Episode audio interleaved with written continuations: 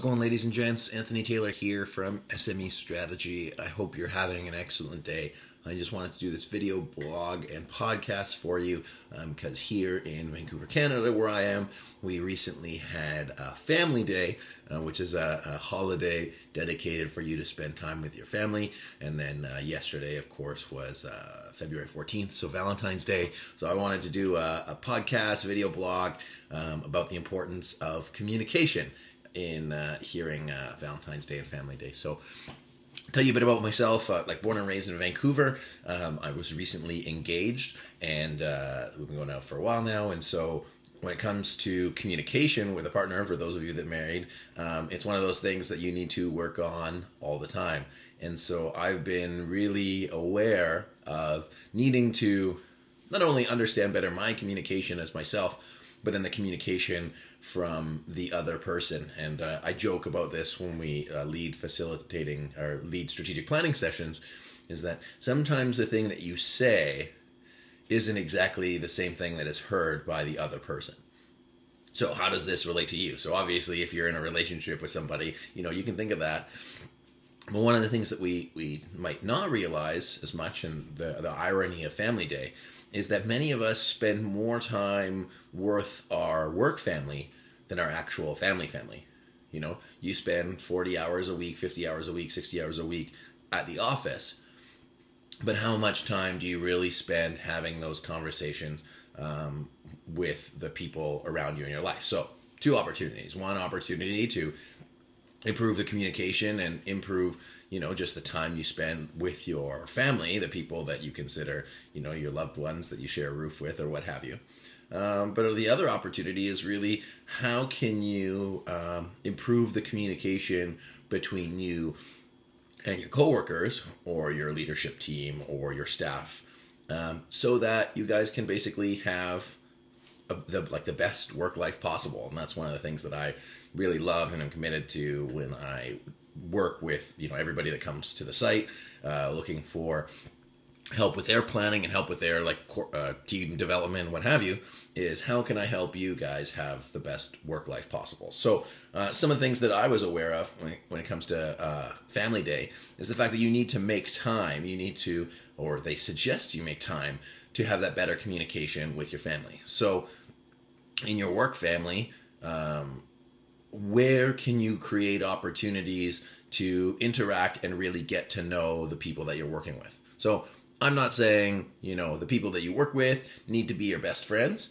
What I am saying is that if you have better communication with those people, then overall life is better. And I'll use another personal example uh, for myself, and that's been a really transformative thing. Is you know we all have our relationship with our parents or what have you, and you know how your parents are always, I mean, for me, bugging me, like, oh, you should wear a coat. Why aren't you doing that? I was even listening to a, a CD the other day of a, of a rapper, a professional rapper, for those of you that like rap music, and his parents were saying, oh, make sure you like stay in a hotel instead of, um, you know, sleeping in a buddy's house or whatever. And all they are is they're concerned for you. So I might not have heard concern before. I might have heard that they were, you know, just trying to you know, control my life, or I might have heard that they were just annoying or bugging me or whatever, or they thought they were smarter than me. But really, all they are doing is trying to look out for me and, you know, make sure that I'm happy, I'm safe, and that I'm successful. So, for your coworkers, when they say things, or when you say things to them, they might hear it totally differently than the intention. So if you say, "Oh, can you get to me that by Thursday?" Like, is that possible? they might hear, oh, this guy doesn't think I'm capable of doing this, or doesn't he understand all the rest of the stuff in my life? He's trying to boss me around, or whatever. Why are we doing this? I don't understand why it's a priority. So, as you take time to bring focus into what you're doing with your team, um, take the time to say, hey, you know, what are you hearing when I say this? Do you get why I'm trying to, why we're trying to do this? And, and that's one of the benefits of doing team planning and creating that culture of communication and, and shifting the culture is because you over time have to stop explaining yourself why we're doing this well you know we have a culture of um, high performance so you know, I'm asking you to do this because I know it's going to push you. And because you're part of this organization, you've agreed that you're going to take on things that are going to push you to that higher level. Or, um, you know, we're committed to our customers more than anything. And so if I'm asking you to do this and you have already a full plate of things, I'm asking because it is a customer uh, related activity and we need to push it to the top of the list. And as long as that communication comes across clear, as long as what you're saying is what they hear and vice versa, um, it's going to help you be just more effective. So the final piece on being more effective with your team, and one thing that I've, that's helped me a lot, is uh, empathy.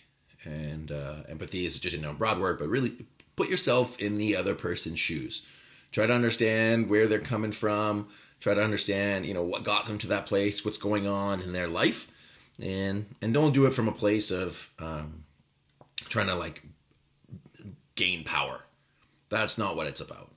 It's really you you have to talk to these people. Like you have to have this human interaction whether that's on email whether that's on phone whether that's face to face like you need to talk to this person. So um, understand try to put yourself in their position. What are they trying to accomplish? What's their life about? What's going on? And communicate at with them at that level. And if you do that and it's one of those things that takes practice to just not just think about like what's going on in your life because as leaders we have so much stuff going on. We have our own people that are yelling at us and, and like asking us to do stuff and we got a lot of you know pressure and, and things that we got on our plate but so do they. So how can you be empathetic? How can you put your communications at a place where it's uh, coming from their shoes you understand what's going on in their life as best as possible again you don't need to be their best friend you just need to, you know, put yourself in their position when you're trying to talk to them. And it'll help you get your communications across. It'll help you move your plans across because the communication lines are clear. And, you know, when you're asking somebody to do something, when you're requesting something of them, um, it'll it'll move everything faster and it'll make your life easier i guarantee it. So three points i want to leave you with today um, you know focus and time that like all things if you want to improve in them uh, it, it, takes focus and it takes time. So if you're planning a strategy meeting you know do incorporate some piece about communication about culture um, and then on your own personal development uh, you know take some time to to level yourself up. I'm reading uh, better faster stronger by charles duhigg right now which i really enjoy on, on that subject. There's a lot of great books about that. Um, so you know take make the focus make that the, the the central point as to some of your personal or professional development uh, over the next little while and i guarantee it will pay dividends. Um, the communication the hearing and listening so put yourself in their in their position and then realize that not everything that you say is heard the same way that you intended to say it. So you know it's like that game of broken telephone. So be aware of that.